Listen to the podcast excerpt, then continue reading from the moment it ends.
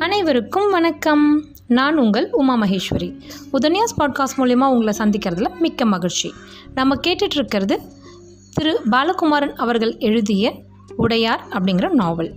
போன பதினேழாவது அத்தியாயத்தில் நம்ம ஒரு சில விஷயங்களை பார்க்குறோம். அதாவது பிரம்மராயர் ஆதிகேசவனை கிளம்பு போகலாம் அப்படிங்கிறார். எங்கேன்னு கேட்டால் குழந்தை பக்கத்தில் இருக்கிற உடையாலூரில் கருவூர் தேவர் இருக்கிறாரு. அவரை போய் நம்ம பார்த்துட்டு வரணும் அப்படின்னு சொல்கிறாரு எதுக்காக போகணும் அங்கே அப்படின்றதுல ஆதிகேசவனுக்கு ஒரு ஒரு கன்ஃபியூஷன் இருக்குது நிஜமாகவே இந்த அபிசார ஹோமம்லாம் வேலை செய்யுமா அப்படின்னு ஒரு கன்ஃபியூஷன் இருக்குது பிரம்மராயர் என்ன சொல்கிறாரு வேலை தெரிஞ்சவங்க பண்ணால் அது பிரச்சனையாக கூட முடியலாம். அரசருக்கு ஒரு ப்ராப்ளம்னா அதை பார்க்க வேண்டியது நம்மளுடைய கடமை அப்படின்னு சொல்கிறாரு அதுவும் இல்லாமல் எந்த இடத்துல பண்ணுறாங்க அந்த கொல்லிமலைக்கு போகட்டுமானான் அப்படின்னு ஆதிகேசவன் கேட்குறாரு அதுக்கு பிரம்மராயர் நீ அந்த இடத்துக்கு போனீன்னா உன்னால் அந்த வேலையை ஒழுங்காக செய்ய முடியாது. காரணம் கொல்லிமலை அது மாதிரியான இடம்.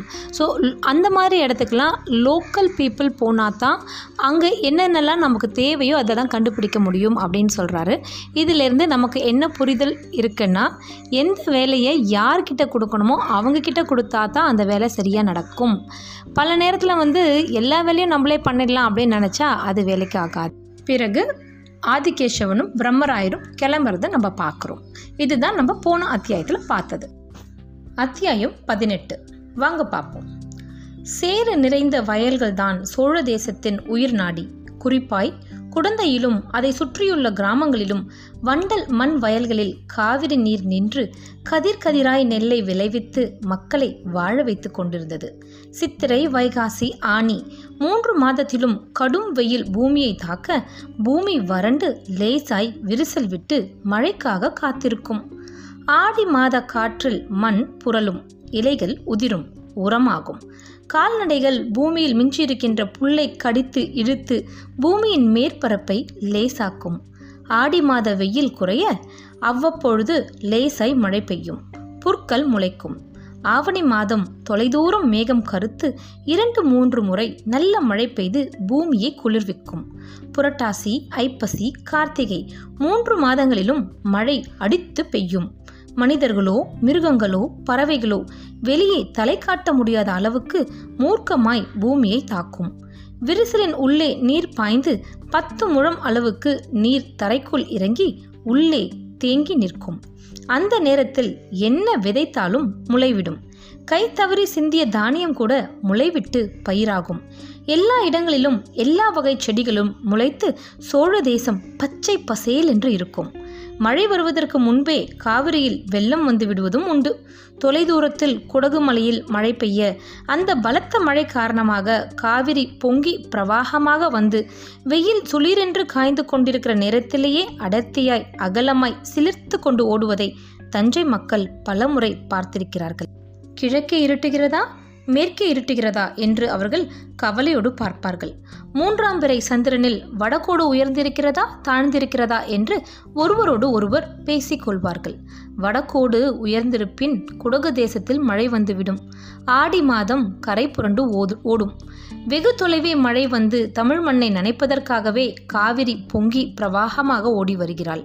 தாயார் வீட்டு சீதனத்தை அள்ளிக்கொண்டு மிகுந்த ஆவலோடு திருச்சீரப்புறம் நோக்கி ஓடி இதோ பார் என் அகத்தில் எத்தனை கொடுத்திருக்கிறார்கள்? எல்லாம் உங்களுக்குத்தான் என்று நல்ல சொத்து சுகத்தோடு வந்த மருமகளைப் போல காவிரி செயல்படுவாள்.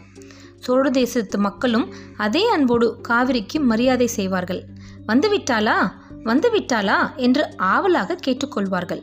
காவிரியில் வெள்ளம் வருவது அற்புதமான காட்சி. மெல்ல மெல்ல மணல் தடவி கணுக்காலளவு நீர் விரையும். அந்த நீரை காலால் எட்டி உடைத்துக்கொண்டு சிறு பையன்கள் ஊருக்கு கொண்டு வருவார்கள். வா வா என்று மண்வெட்டியால் வழி செய்து அவளை தன் ஊருக்கு இழுத்து வருவார்கள். அந்த ஊருக்கு இழுத்து வந்து மண் ஈரமானதும் அடுத்த ஊர் மக்கள் அங்கிருந்து மறுபடியும் காவிரியை இழுத்துக்கொண்டு தங்கள் ஊருக்கு போவார்கள். கடை மடை வரை காவிரிக்கு இளைஞர்களாலும் சிறுவர்களாலும் உற்சாகமான வரவேற்பு கிடைக்கும். நான்கு நாட்களில் காவிரியில் முழங்கால் ஜலம் வந்துவிடும். யாரும் இறங்கி குளிக்க மாட்டார்கள். கலங்களாய் பழுப்பாய் ஓடுகின்ற ஜலத்தில் கால் வைக்கலாகாத என்பதுதான் எழுதப்படாத சட்டம். அது ஆரோக்கியமல்ல என்று எல்லோருக்கும் தெரியும். சில சமயம் கரையோரத்து விஷ ஜந்துக்கள் கூட அடித்து கொண்டு வரப்படலாம் என்பதால் காவிரியை கரையோரம் உட்கார்ந்து வெறுமனே வேடிக்கை பார்த்து கொண்டுதான் இருப்பார்கள். பழுப்பு குறைந்து நீர் தெளிந்து வேகம் அதிகரித்த பின் நீரில் இறங்க ஆரம்பிப்பார்கள். இதற்குள் கிராமங்களில் பல இடங்களில் மடை வெட்டி காவிரியை திசை திருப்பி மதகு தூக்கி உள்ளே வரவழைத்து காய்ந்து போன வயல்வெளிகளை ஈரமாக்குவார்கள். காவிரி ஜலம் உள்ளே நுழைந்ததும் ஒரு சுமங்கலியை வரவேற்பது போல மஞ்சளும் குங்குமமும் முளைப்பாரியும் போட்டு அவளை வயலுக்குள் வரவேற்பார்கள். அம்மா வா. அம்மா வா என்று விழுந்து கும்பிடுகிற பெண்கள் கூட உண்டு. ஏனெனில் காவிரி நித்திய சுமங்கலி. ஆடி மாத காவிரி இரண்டு கரைகளையும் தொட்டுக்கொண்டு கனகம்பீரமாக விரைந்து வருவோம் அப்போது ஜனங்கள் இறங்கி குளிக்க துவங்குவார்கள். காவிரியில் முங்கி குளித்துவிட்டு வேட்டிகளையும் தலைப்பாகைகளையும் இடுப்பு துண்டையும் கல் வைத்து உலர வைப்பார்கள். ஆடி மாத காற்று என்றால் அதில் கல்லையும் புரட்டி போட்டுகிற வேர்க்கம் இருக்கும். குறிப்பாக காவிரி கரையோரம் குளித்துவிட்டு இடுப்பு கோவணத்தோடு உட்கார்ந்து கொண்டிருக்கிற பொழுதும் காற்றினுடைய சிலுசிலுப்பு உடம்பை கடுமையாக தாக்கும். மனமும் உடம்பும் குளுமையாக இருக்கிற நேரம் அது. துணி உலரும் வரையில் சிலுசிலுப்பான காற்றில் காத்திருந்துவிட்டு முக்கால் வாசி உலர்ந்ததும் இடுப்பில் கட்டிக்கொண்டு மெல்ல கோவில் நோக்கி நடப்பார்கள். ரசனையே இல்லாதவனுக்கும் கூட உள்ளே பாட்டு பொங்கும் நேரம் அது. காவிரி குளியல் ஊதல் காற்று இடுப்பு வேட்டியின் மெல்லிய ஈரம் எல்லாம் சேர்ந்து ஒரு மிக குளுமையான மனோநிலையை மனிதர்களுக்கு ஏற்படுத்தும்.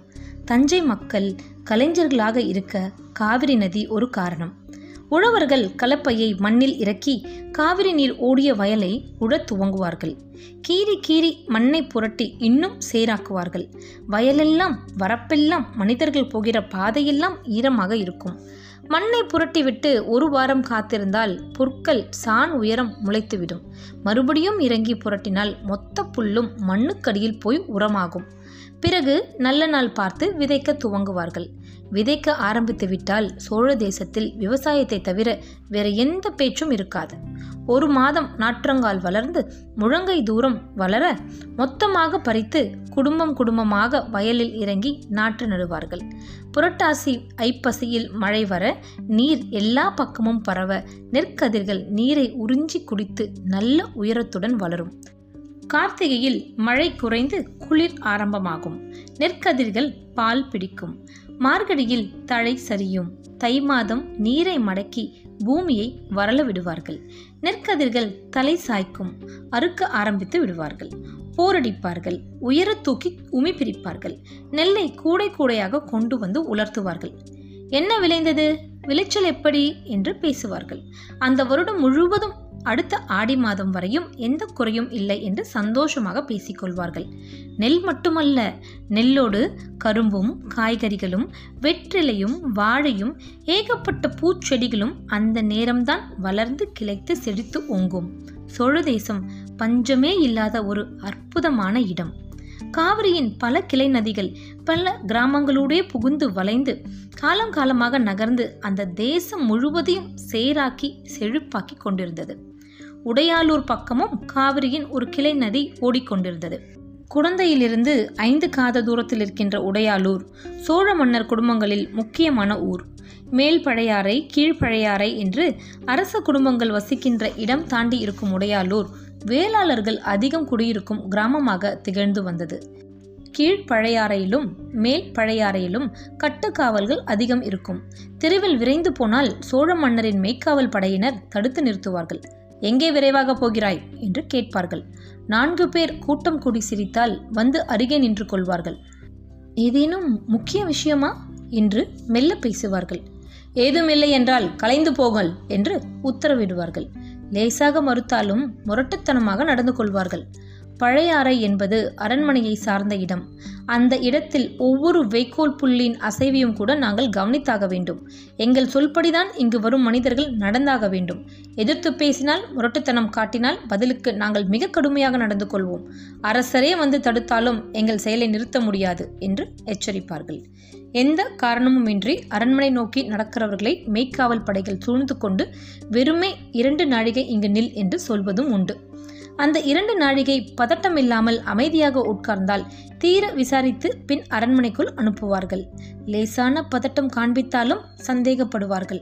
அவர்களுக்கு சோழ மன்னரும் சோழ மன்னரின் குடும்பமும் தான் மிக முக்கியமான விஷயம். மற்றவை ஏதும் லட்சியமில்லை.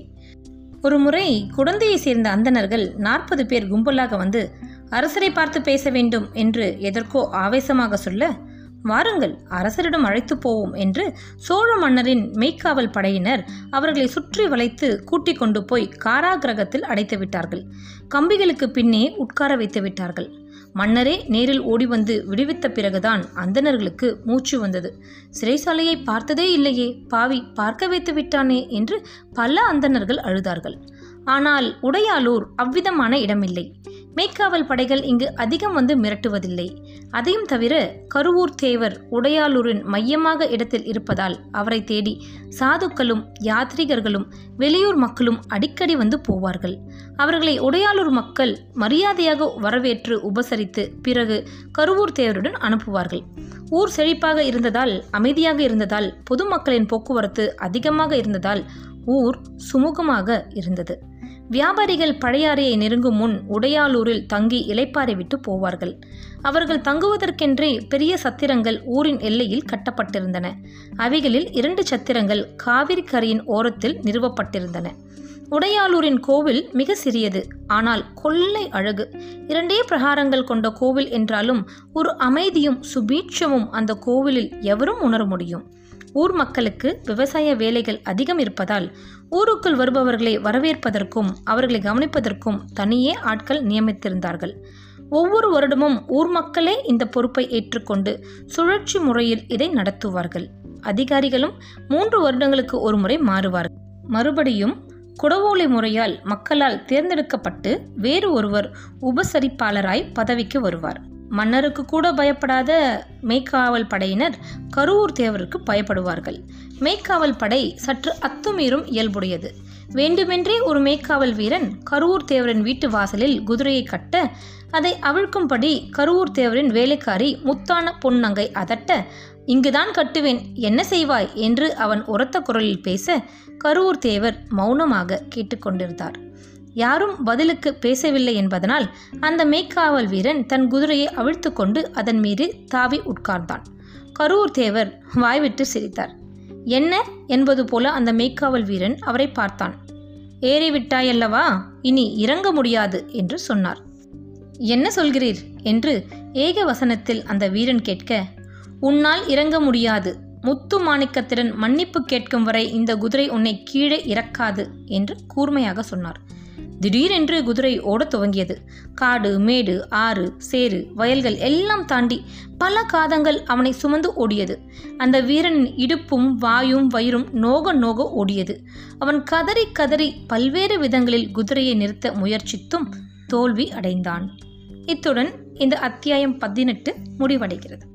இந்த அத்தியாயத்தில் நிறைய நம்ம காவிரியை பற்றி பார்க்குறோம் காவிரியை பற்றி நம்ம நிறைய படிச்சிருந்தாலும் கூட இதில் வார்த்தைக்கு வார்த்தை விவரித்து இதை கேட்கும் பொழுது ரொம்பவே சந்தோஷமாக இருக்குது அப்படியே நம்மளே அந்த இடத்துல இருக்கிற மாதிரி இருக்குது இந்த அத்தியாயத்தில் தான் கரூர் தேவருடைய என்ட்ரி கொடுத்துருக்காங்க.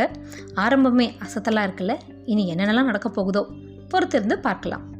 இப்பொழுது உங்களிடமிருந்து விடை பெற்றுக்கொள்கிறேன் நன்றி வணக்கம்.